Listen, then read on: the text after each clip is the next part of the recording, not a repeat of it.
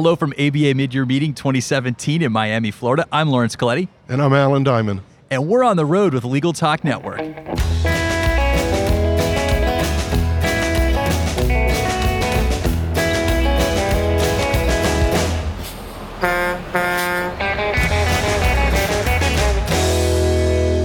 And we're back. Uh, of course, joining me is Alan Dimond. He is the chair for the American Bar Association's Commission on the American Jury.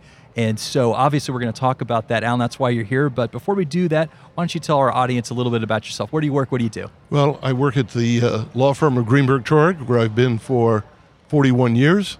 Prior to that, I was a trial lawyer for the uh, local county government here, Miami Dade and uh, I've been practicing law for 46 years. one day I'll get it right. Are you a fan of the Miami Heat? Yes, all the Miami teams are uh, my adopted teams now. How do you feel about LeBron James? Um, we miss him. uh, team could use him, although we've just won nine games in a row. So uh, our young Miami Heat is uh, beginning to show some signs of life. Very well, encouraging. Great. We wish you the uh, the best of luck. Thank you. All right, so let's get to your commission. So, obviously, the American Bar Association's commission on the American jury. Who put this commission together and why? Well, the commission was established by Robert Grey, who at that time was the uh, ABA president. He saw the statistics that indicated that the number of jury trials in America was dramatically down from its historic high. And he put together a commission to look into it, determine what was causing that, and whether something uh, should be done about it, whether something could be done about it. Obviously, before we got started, we did a little pregame and we were talking about the types of trials. It's across the board. It's both civil and criminal. Jury Correct. trials are down. So, but let's let's cut into that a little bit. Maybe let's start with the civil, and then we'll talk about the criminal because that did surprise me. Well, in the civil side, and the dynamics in the two practice areas are substantially different. But in the civil side, the evidence appears to support the fact that uh, there's been a deliberate policy decision to reduce the number of trials in America.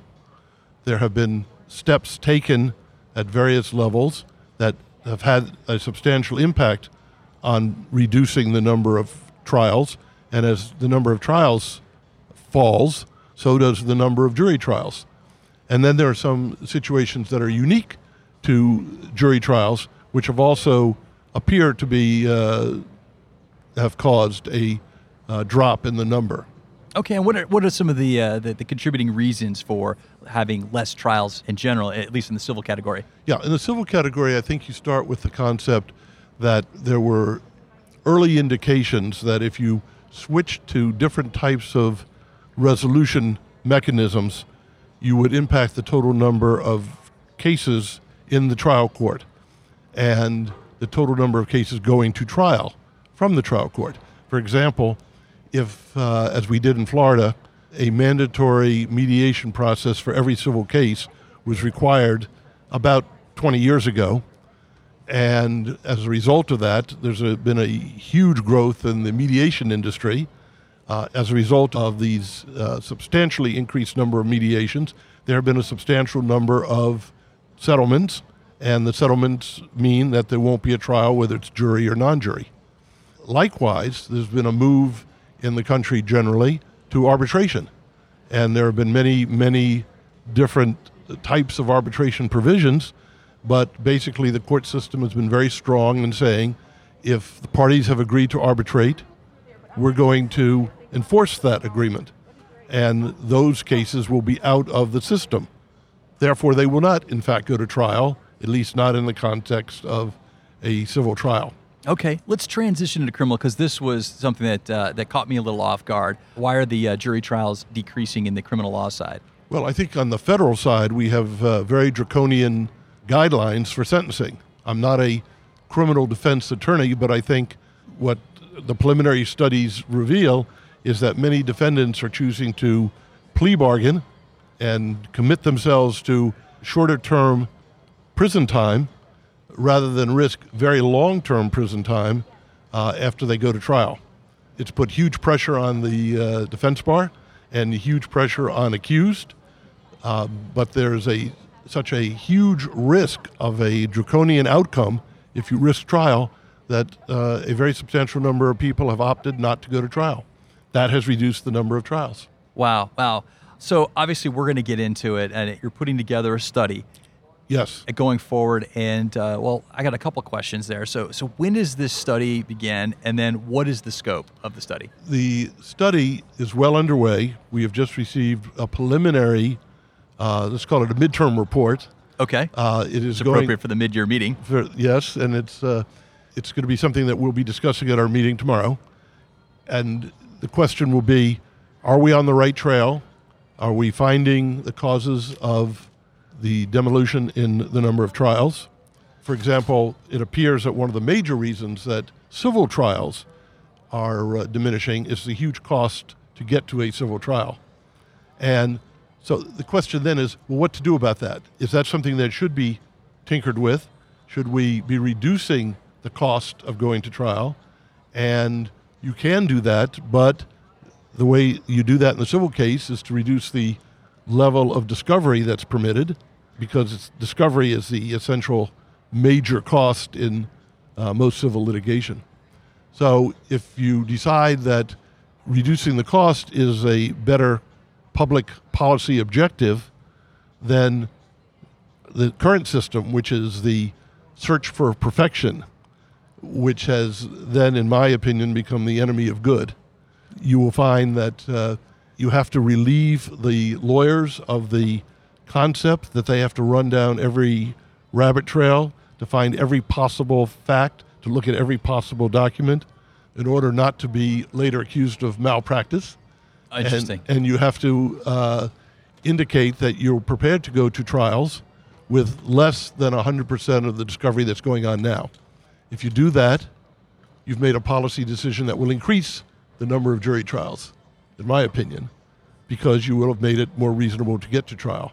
You then, you, you certainly have the need to have the threat of a jury trial hanging over many defendants in order to effectuate the settlements that we've been talking about, uh, the mediated settlements or otherwise, because ultimately, without the threat of the perceived uncertainty of the outcome, you'll have a lot more cases going to uh, to trial. So it's a uh, a complex series of questions. It uh, brings to mind policy decisions that uh, state judicial systems will have to uh, reach, and, and likewise in the federal court system, where they've already begun to deal with proportionality in terms of uh, discovery. It's a question of whether that will escalate or has it reached its uh, natural midpoint?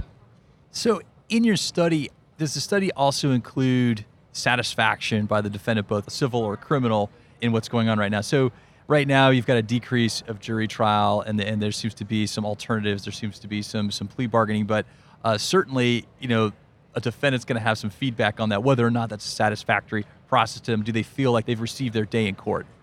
Well, I think that people are going to feel huge amounts of pressure that, and they're under pressure now, not to go to trial for many different reasons.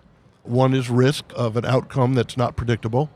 Uh, the other is the cost of uh, going to trial, which prevent people from believing that they can afford to go to trial. You know, there's an unfortunate question that you often uh, have to ask, and that is how much justice can you afford? And there's a limit to what people can actually pay for. So the system has to be either streamlined to reduce the cost, or we'll be in a situation where everybody will not have an equal opportunity to eventually have a trial, including a jury trial. So we're at the halfway mark of your study. We're at the mid-year meeting.